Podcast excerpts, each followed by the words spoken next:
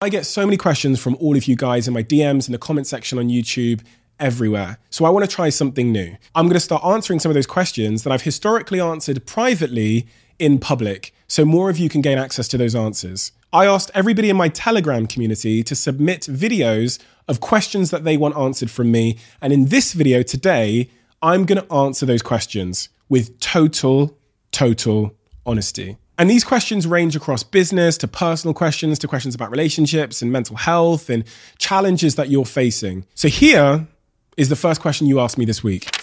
My name is Daniela. I'm 18 and I'm about to enter my first year at uni to study economics.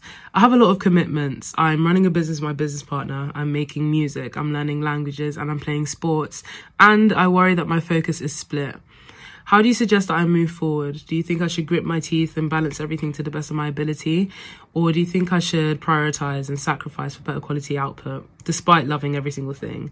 I'm looking forward to your response. Thank you so much for listening. I think the single biggest lesson that I learned when I was starting off early in my business career was the importance of focus. And I had this drummed into me by one of my investors one day when I came to them and presented this new idea, which was an addition to the current company that I was building. And they hit me really hard with this like verbal whip and told me, they said, Steve, focus is everything. And that stayed with me. I was annoyed at the time because naturally, when you're a creative person and a very inspired person, as many of us are, you have so many ideas. And the problem is, you can't take on all of those ideas at once. And any attempt to do so compromises each individual idea. So if you have three ideas and you're, you're giving them 33% of your time each, the chance of mastery or success in any of those things is drastically, drastically re- reduced. And especially when it comes to business, if you're giving anything less than 100% of your focus to your business, you, you can rest assured that there are very competent, probably better funded competitors out there that are giving 100%. Focus and your time is the only currency that you have. So making the decision to invest only a part of your time and focus into what you're doing is a decision to reduce the chance of a really successful outcome. And here's another thing. So I don't know how solid this is as advice, but honestly, when you're young and you're broke and you're bootstrapping, focus matters even more. So for me, what I would do, and, when I think about the the 50 years of my career, is at the very, very start, I'd go very, very, very narrow. And I'd try and succeed in something that will be the gateway, if it is successful, to me being able to build my resources, my financial resources, my team, so that I can focus on multiple things. And that's really the trajectory I've taken in my life. I, at 18 years old, focused on one thing, one business idea, and really nothing else. And when I say nothing else, I also mean a lot of personal things were sacrificed. I, I focused on that for the for about seven years in total. That business became a success. I now have resources to allocate against multiple things that I want to do, which frees up more time. So I can start companies now and not even be the CEO of these businesses. But when you're when you're starting out in, in life in your career, that's not a luxury you have. So uh, my advice for young people would be to do everything in your power to focus. In business, what we do is we operate in sprints, which means when you have an idea, you assemble a team around it and you focus them for a dedicated and predetermined period of time, say three months or six months, only on that idea to give it its best possible chance of success. And after those six months, you assess it and you make very brutal, very honest, very ego free decisions whether to continue or not. That's how I like to think about focus and projects and how to make the decisions around allocating your time. What you really should do if you want to give an idea its best possible chance of success, if you want to give DJing your best possible chance of success or writing that book or becoming a content creator, is you should look at the task and dedicate the next six months to doing that and only that. If you allocate time to other things in that period, you're reducing the chance of a positive outcome for that one thing. And I, I tend to see as well, especially young entrepreneurs, when they have multiple businesses and multiple things they're pursuing and multiple things they're trying to master at the same time, as the phrase goes, they become the master of none, which means they kind of stumble through life, never really achieving any real substantive success because they've spent all of their life trying things in a half assed, timid way. If you want to be successful, if you want to get mastery in anything that matters to you, here's where discipline really, really matters. You have to install into your mind something I call the someday shelf, which is inspiration comes to you. You have a new idea when you're walking down the street or in the shower. You think that's brilliant. That will be a multi gazillion dollar idea. We all do it. If you want to be successful, don't then add it into your successful idea. Don't then try and contend with two different ideas and give 50% to each. Put it on the someday shelf and see if it nags you. The great ideas will sit there on that someday shelf and they will nag you. And if it nags you for long enough, six months, for a year, then maybe it's time to take action. But my mind has a someday shelf on it that has hundreds and hundreds of hundreds of things on it. And if something sits there for more than a year, more than six months, and it's still screaming at me and it doesn't dissolve away and collect dust on the someday shelf and disappear into the back, then I pull it forward and I put a plan in place to give it the sprint it deserves, to resource that idea and give it its best possible chance of success. Hiya, Stephen. My name's Chloe, and my question to you is what do you believe to be the most important character trait that a person has to possess in order to achieve a hugely successful business? Uh, I would love to know. In terms of character traits to build really successful businesses, I kind of think of it in stages, and I think of it in stages of the business's life. The question here is about the character traits. It's not about skills or talent or resources, it's about character. So, at the very start of launching your company, the most important character trait is self belief, is believing that you can. Because businesses they feel like mount everest at your doorstep and they look like incredibly daunting tasks that you typically don't have a ton of experience in overcoming right? You don't you've never climbed mount everest before. You don't have the resources. You don't know how to get up there. You don't have the experience to rely on. So there has to be somewhat uh, an extreme level of delusion slash self belief to even want to start doing something you've never done before. And then when it comes to creating really innovative things, you're bringing something into the world that even the world hasn't seen. So that's where having a belief that this thing can exist and having that self belief is also incredibly important. This is just kind of the inception point of the business.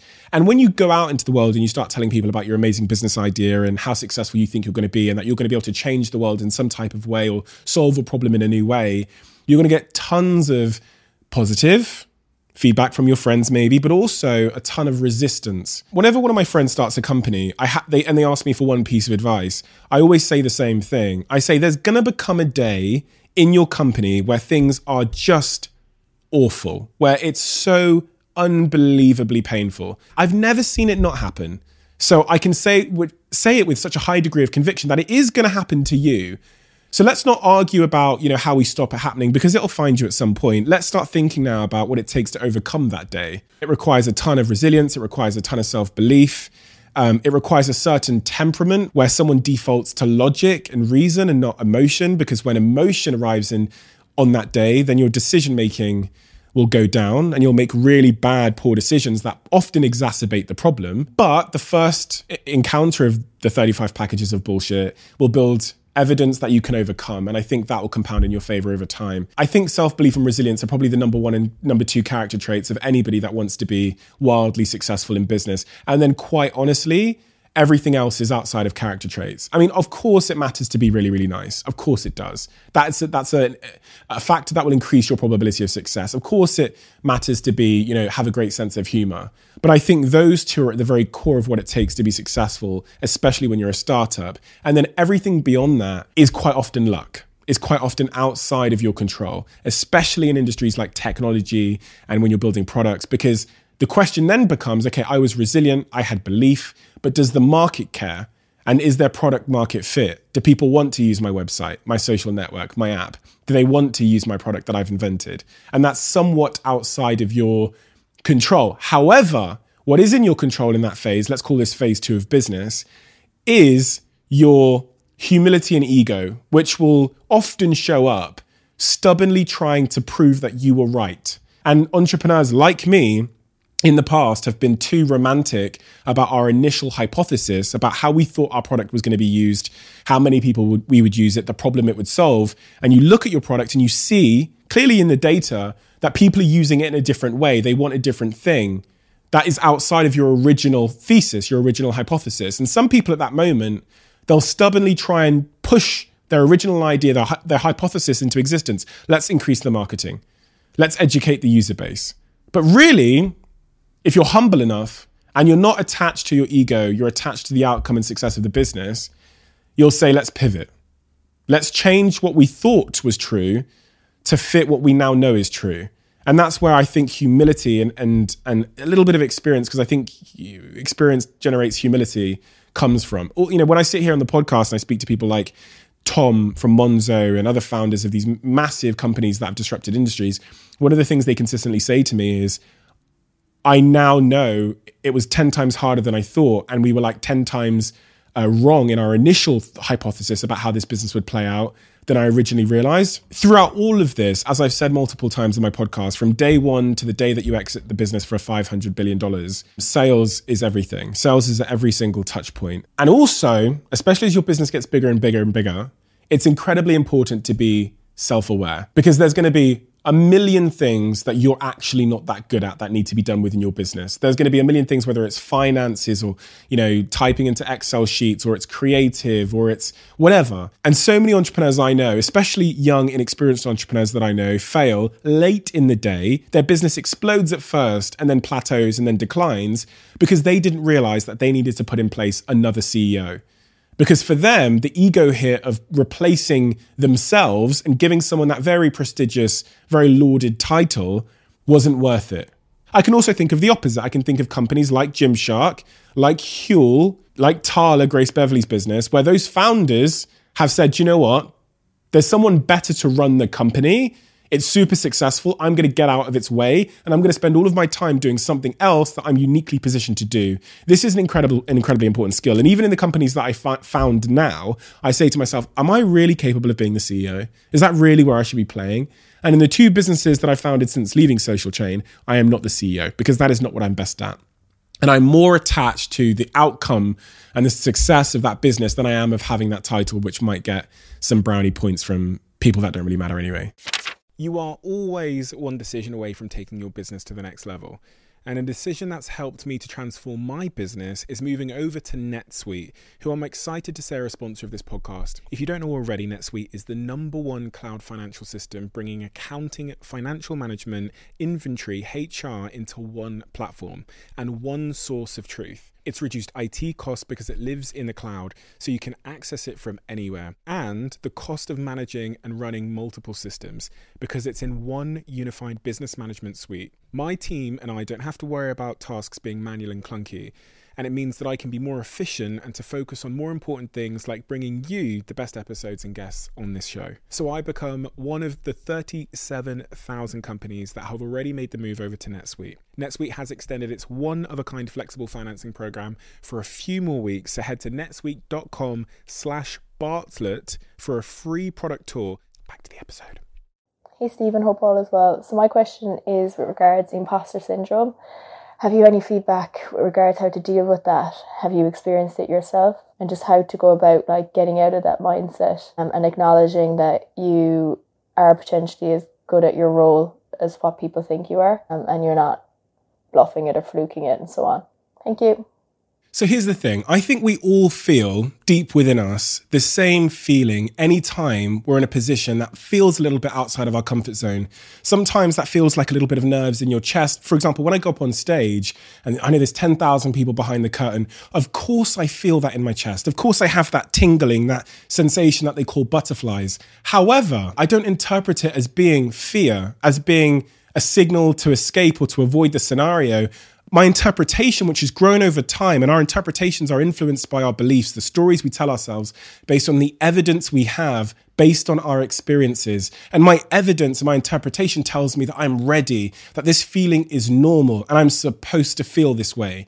People sometimes, because of their experiences, and the evidence that's created and the stories that's made them believe about themselves will tell themselves that that feeling is fear, that they should run, that they are ill prepared, that that feeling is there because they aren't competent enough to complete this task. So, what I'm saying is, we all get the feeling, but the story we tell ourselves is ultimately what creates what some people call imposter syndrome. For me, if you look at my life, I've kept myself one step outside of my zone of comfort for my entire life. Of course, I've never been a dragon on Dragon's Den. No one in their first year has been. I'm looking to my left and seeing Peter Jones, who's been there for 17 odd years, and Deborah Meaden to my right, who's been there for 15. I am new.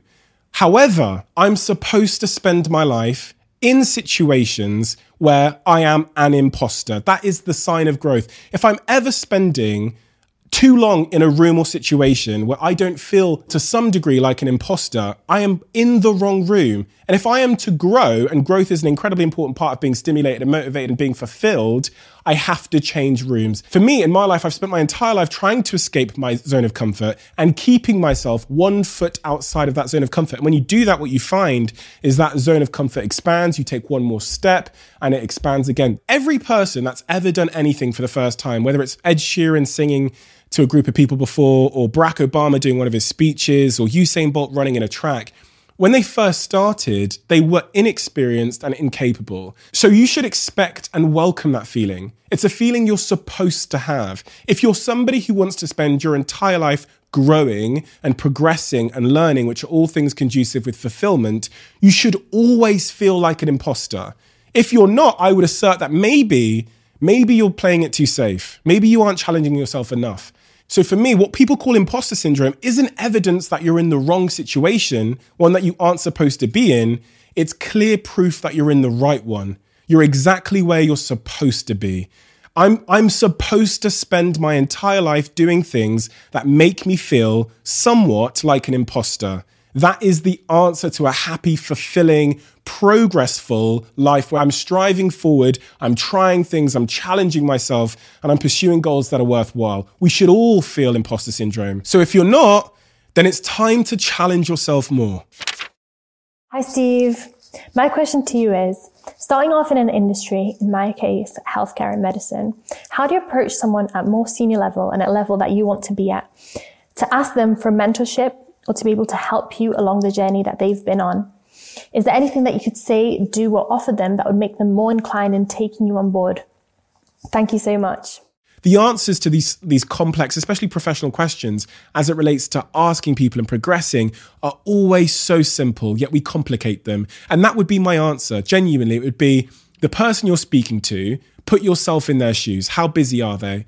What are their interests? What do they want?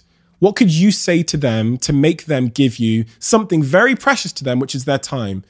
And like, if you can't answer that question, I, I, I you know, it makes me slightly concerned because that's an inability to put yourselves in the shoes of somebody else. And that is life, that is sales, that is every single day, that is empathy. So, say there's somebody at the top of my organization and I want them to mentor me, or there's someone even outside of my organization and I want them to be my mentor.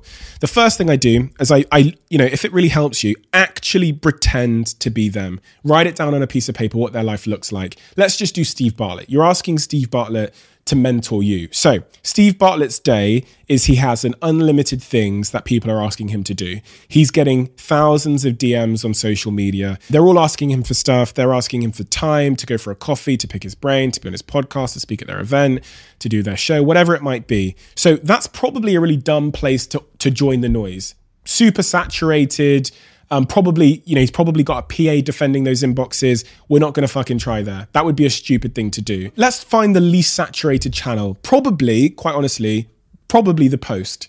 Or probably, you know, look at his channel hierarchy.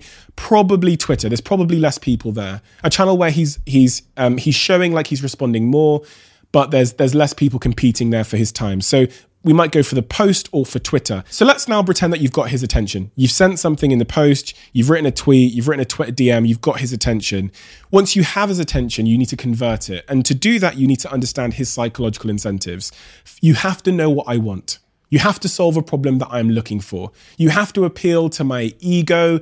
You know, Steve, oh my God, I've listened to every single podcast, right? You have to understand the dynamics of my life. I know you have absolutely no time.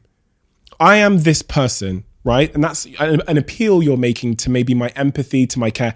I am this person. I'm 18 years old. One day I hope to, you know, build a business like Social Chain. Because I've listened to every single one of your podcasts, it would literally be my dream if I could just stand in the background of one episode one time. I promise I won't say a word. It would literally change my life, right? So what you've done there is you've appreciated, you're not asking me for much. You've high, you've appreciated the fact that I'm busy by saying I'm just going to stand in the background, which means you're asking me for zilch nothing. And then you might end it by saying, and off the back of it, my friend works at this newspaper or this magazine or has this blog. I'm going to write a full transcript of my experience. This would be, and then you, again, you're telling me that I'm going to get something in return. right? And then I, I, look at it as a proposition. You've touched my ego. You've made me, you know, care through empathy. You've asked for nothing in return of my time. Um, and you've you've offered me a reward, which is you're going to put it somewhere, you're going to write it somewhere, you're going to help me by extending the reach. For me, that's kind of the broad structure of a perfect cold email asking for something from someone that has no, you know, right to give it to you, is incredibly busy and is being asked a lot. The worst possible case scenario. Let me give you the worst possible case scenario. Hi, Steve. Uh, someone mentioned you the other day, which means that you don't know who I am and you've not bothered to do your own research. Um, I want you to mentor me. Uh, let me know when to start. And then you've ended that with the let me know when to start or whatever, which is a total presumption and a sort of disrespect and disregard of my time and my ability to make that decision. And then, yeah, and also what you've done with that message because it's so short and ill conceived, you've proven to me that you're lazy and that you're not creative and that you're probably not someone that's going to bring much value to my life. And that's genuinely how it works in my life. I swear to God, I get DMs from young people. They literally say, R, letter R, space, there, any jobs going. You've you've perfectly ruled yourself out with that message of ever working for me ever. Because you've told me that you're both uncreative and lazy in only a couple of words. It's a remarkable thing to achieve with such few amounts of words. You've told me you're lazy and uncreative. You will never work for anything that I do in my entire life if I ever see that message. It, and it also it shows that you don't actually give a fuck either. Like you didn't even go on the website to see if there were jobs going, or you didn't, you know. And so that's the that's the antithesis of creativity, attention to detail, care, and ultimately success. And uh, you know, uh, for some fucking reason, people still do it what are the three things that you would look out for to know that you're on the right path for success? So, the first thing is definitely enjoyment. If you're not enjoying it, especially at an early stage when it's going to be most difficult, then the chance of you being successful is somewhere below 1%. That is the single most important thing. Are you enjoying it? If the answer is no, then honestly, you should quit because it's only going to get more difficult. And the thing is, we also tend to shy away from things we're not enjoying. We tend to procrastinate away from them because they create psychological discomfort. So if you're not enjoying it, you're probably also going to do a pretty shitty job at it. It's hard to show up for something every single day that you're not enjoying. The second thing is, at the very start of your business, there's not going to be a ton of evidence that it's going well. There's probably not going to be a ton of revenue, probably not going to be a ton of users but there will be evidence of progress, evidence that you're getting better, evidence that you're making marginal gains. And for me, and even with this podcast, I don't necessarily look for results today or, or, more viewers or more downloads or more revenue. What I'm looking for is is this thing getting 1% better week over week?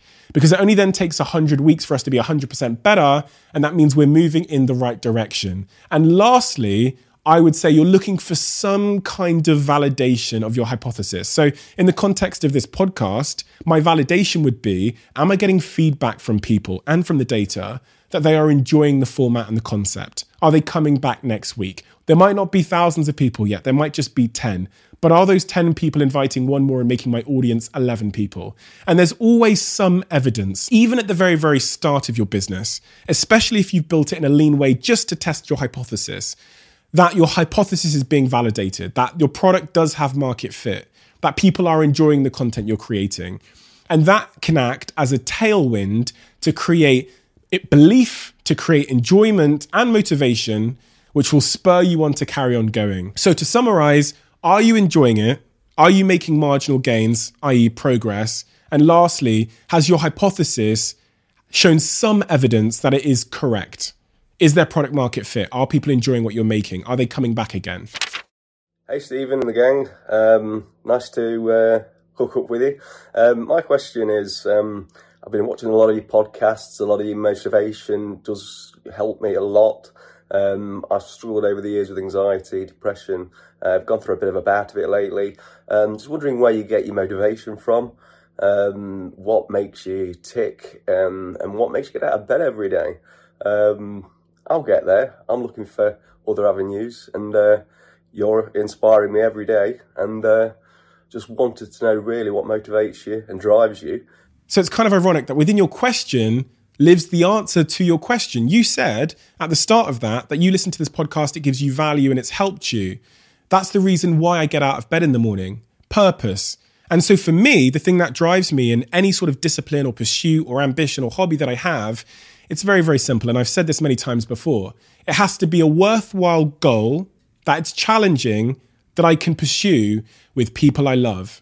And what you said about how this podcast has helped you is the reason it's worthwhile to me. Of course, it's challenging. It takes tons of my time, the production takes a lot of effort, but it's a worthwhile challenge, so it's one worth pursuing. And lastly, I get to do it with people that I actually love. And that's just a real fundamental thing about human beings. Because you can be pursuing a goal that means the world to you, a goal you love, a goal that feels incredibly worthwhile and meaningful. But if you're doing it with people that are toxic in a toxic environment, it then becomes unworthwhile. It loses its enjoyment. And the people you're pursuing a goal with are intrinsically attached to the motivation to pursue it. So the thing that gets me out of bed and the, the, the, prism in which I make my decisions through in my life is, is this a worthwhile goal? Worthwhile is totally subjective. It's how it makes you feel inside here. Is it a challenge? Because the science says if something isn't challenging you, your motivation will decline. And are you doing it? Are you pursuing it surrounded by people you love? That'll make it a way more enjoyable, way more sustainable pursuit. Thank you for all of your questions. And if you want to put a question to me, the details on how to do that are down below in the description. I hope you enjoyed this new segment, and I can't wait to answer your question next week.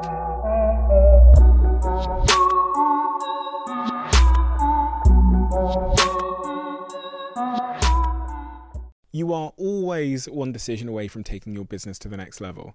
And a decision that's helped me to transform my business is moving over to NetSuite, who I'm excited to say are a sponsor of this podcast. If you don't know already, NetSuite is the number one cloud financial system bringing accounting, financial management, inventory, HR into one platform and one source of truth. It's reduced IT costs because it lives in the cloud, so you can access it from anywhere. And the cost of managing and running multiple systems because it's in one unified business management suite. My team and I don't have to worry about tasks being manual and clunky and it means that I can be more efficient and to focus on more important things like bringing you the best episodes and guests on this show. So I become one of the 37,000 companies that have already made the move over to NetSuite. NetSuite has extended its one of a kind flexible financing program for a few more weeks, so head to netsuite.com slash Bartlett for a free product tour. Back to the episode.